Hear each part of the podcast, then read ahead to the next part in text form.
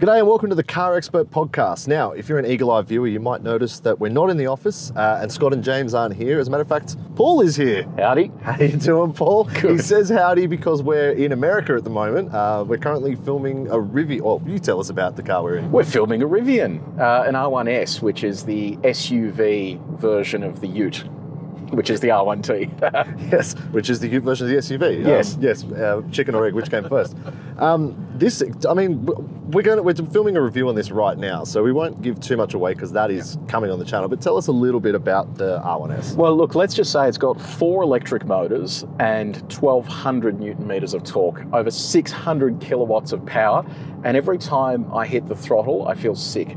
Yes. That about sums it up. Yeah, and then the, well, because then you come off the throttle and the regen catches you and it slows you just as quickly. Then you feel sick again. yes, It's so- like a never-ending cycle of feeling sick. yes. So it is very, very fast. Um, to make sure you subscribe to the YouTube channel for that because that video will be coming out shortly. And it's yeah, it's really interesting car that I don't know. I guess we'd like to see in Australia. Well, let's put the question out to anyone listening or, or watching this. Um, oh, watch out, champ. Squirrel. Squirrel running across the road.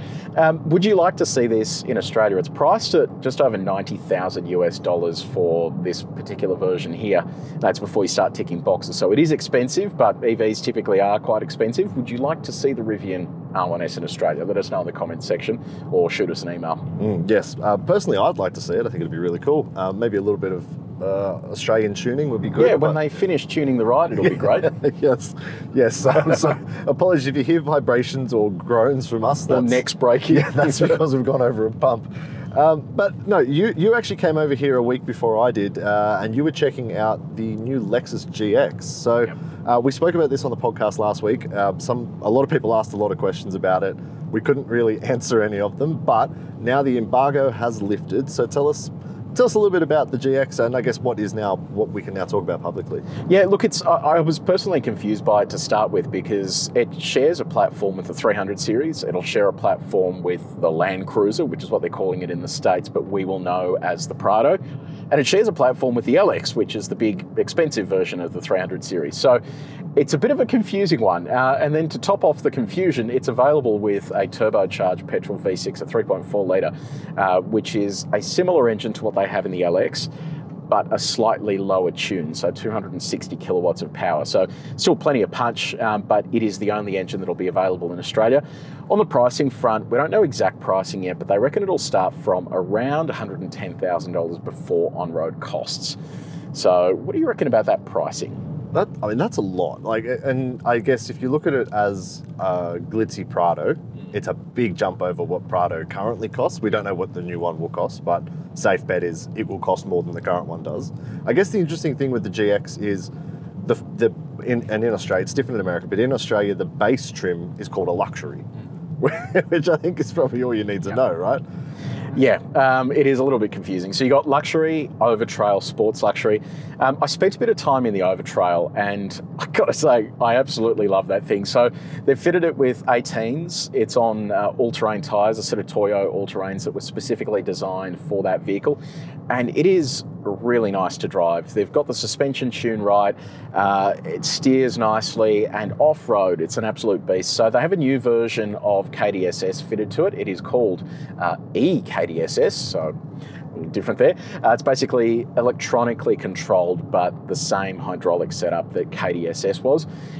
What they have now, though, is even more suspension articulation. It's almost up to 100 mil more than the previous generation. And remember, the GX was sold in the States for quite some time now. I think it's uh, one or two generations old in the States. It was available with a petrol V8 engine, naturally aspirated.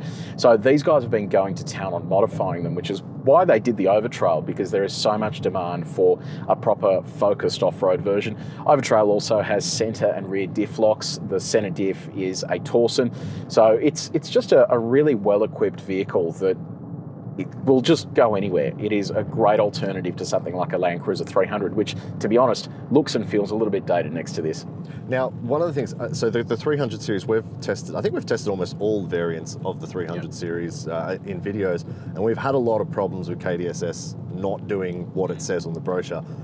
Uh, You were in Arizona testing this, um, and if you've never been to Arizona, it's basically one big desert, and it's all straight roads. Yep. But did you get much of a chance to test the cornering of it? Did it help balance the vehicle out better than the Land Yeah, there was a there was a corner. Um, it required about five degrees of steering input, and that is about as far as that corner went.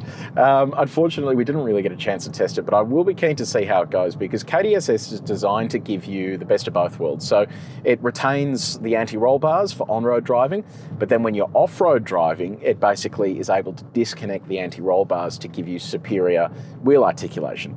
But the issue we've had in the past, particularly with uh, GR Sport, was that indu- it induces an incredible amount of body roll.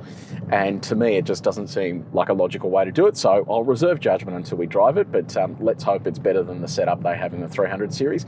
Um, the other thing that, that's kind of cool, they've introduced a few new features. So on the top spec version, you can option a roof that uh, basically goes like just white uh, or opaque at the push of a button. So it's a electrically charged roof.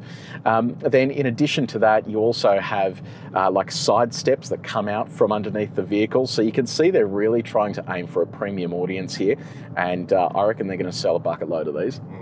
I think, uh, and I guess we don't know whether Prado will get this engine, although we all Well, cross we- our fingers that it will. We But- already know that Prado won't. So Prado is getting a 2.8 litre four-cylinder diesel, which um, is going to be yawn-inducing in a in a platform that is capable of so much more and is likely to be heavier. So I don't know how they're expecting Prado to perform better with this new drivetrain, but uh, it doesn't doesn't look promising at this stage. So I think Toyota got the short end of the deal on that one. Uh, but does it give you a bit of hope that the next gen Prado is going to be an absolute ripper? Yeah, I think so. Um, they do have a hybrid engine available, and I think that eventually that is going to make its way to Prado. And if it does, then that'll be sensational. And just based on what I've seen here with the Lexus, Ford should be worried because uh, you know this is this is a really impressive machine. Live axle at the rear, independent front suspension, and it just gives you everything that you need from you know a family SUV that seats seven um, or five in the Overtrail version. The money no object, the Overtrail in that sandy taupe, I know they don't call it sandy taupe, but in the sandy taupe colour, that would be where I'd be at. I'd be straight into one of those. That's it. It looks absolutely I think they call it mega. Sandy Hamptons. yes, indeed. Uh, now, don't forget, as we started uh, last week, our Ampol fuel comp is running again because they had such a good time. They wanted to give away some more fuel to some more people. So, all you got to do is tag Car Expert on Instagram, take a photo of your car at, an, at or near an Ampol petrol station. Make sure you can see Ampol in the background. Don't take the picture at the Bowser.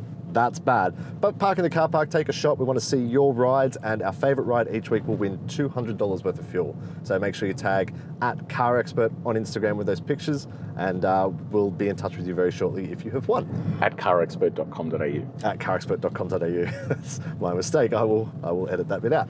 Um, cool. Okay. So uh, the other thing that we're doing over here, Paul, is we're going to check out a little bit of uh, Los Angeles's EV infrastructure. Now. Uh, as those of you who will follow the podcast or who follow the YouTube channel or who follow the website know, we've had some interesting experiences with electric vehicles lately.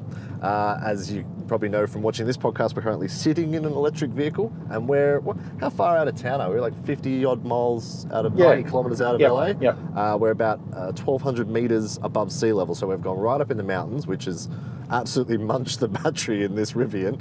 Uh, and we're Mainly because it weighs 3.2 tons. Yes, yes. um, yes, make sure you subscribe and you can find out everything about that. Uh, but we're running low on it, so we're going to drive back to LA and we're going to find ourselves a fast charge. But what we're going to do is have a look at what LA's infrastructure is like. And I think, I don't know about you, Paul, I found it really fascinating the way that they're putting in a lot of effort that uh, for anybody to be able to actually easily charge their EVs compared to Australia. Yeah, I, I really want to just get an idea of what it's like over here compared to Australia because public charging an EV in Australia absolutely sucks. Chargers are either faulty, expensive, half faulty. Uh, you know, it is just an absolute nightmare to charge an EV that isn't a Tesla, I might add, uh, on public charging infrastructure. So I want to see what it's like here in particular. So we're going to do a DC fast charger, we're going to do a parking lot garage type thing, and then also a street charger for people who don't have access to off-street charging. Now that's this is one of the unique things. So I arrived in LA on oh there it is. Sorry. we had to do it once. Okay, we've just lost two percent of battery. Uh, I won't do that again. no, thank you. Um, uh, yeah, I arrived in LA on uh, Wednesday, and I had some time to kill. I was driving around LA, and I kept seeing all these EVs just plugged into like wires on the street. I'm thinking, Oh, so they didn't run extension cords across the footpath dangerously that was like my do in initial thought. No, that was what I thought to start with. And then I went, hang on, there's like actual EV chargers. And so we did some Googling. We actually found there's a company called uh, FLO. Uh, and they've done a deal with Los Angeles Light and Power, who basically maintain all the street lights in LA. And they've set up these chargers all around the city. I think there's how many? There's nearly 500 chargers that people can plug into. They tap their credit card, and it's only slow. It's only a couple of kilowatts. But the idea is, I guess, if you live in an apartment building, you can park your car and charge your car overnight while you're sleeping, and not have to go and find a charger every day, right? Yeah, look, I mean, it, makes sense. Um, it requires coordination of some description, which they appear to have achieved here. Um, but yeah, ultimately, I want to see how well it works. Uh, are the chargers blocked? Uh, you know, where are they located? What happens when you get a whole lot more uh, people buying EVs? The uptake rate here in California is actually quite high on electric vehicles, so it is probably a good place for them to be testing this type of technology out.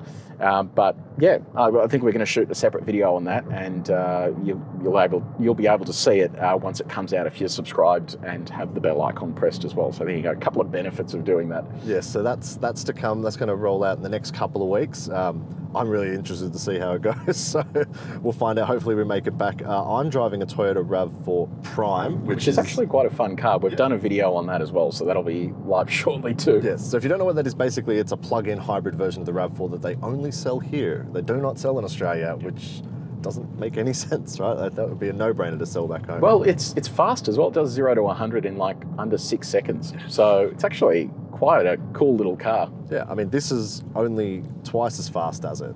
Yeah, so I mean, this goes three seconds to 100, but um, So You know, I mean, can't all have nice things. No, no, that's it.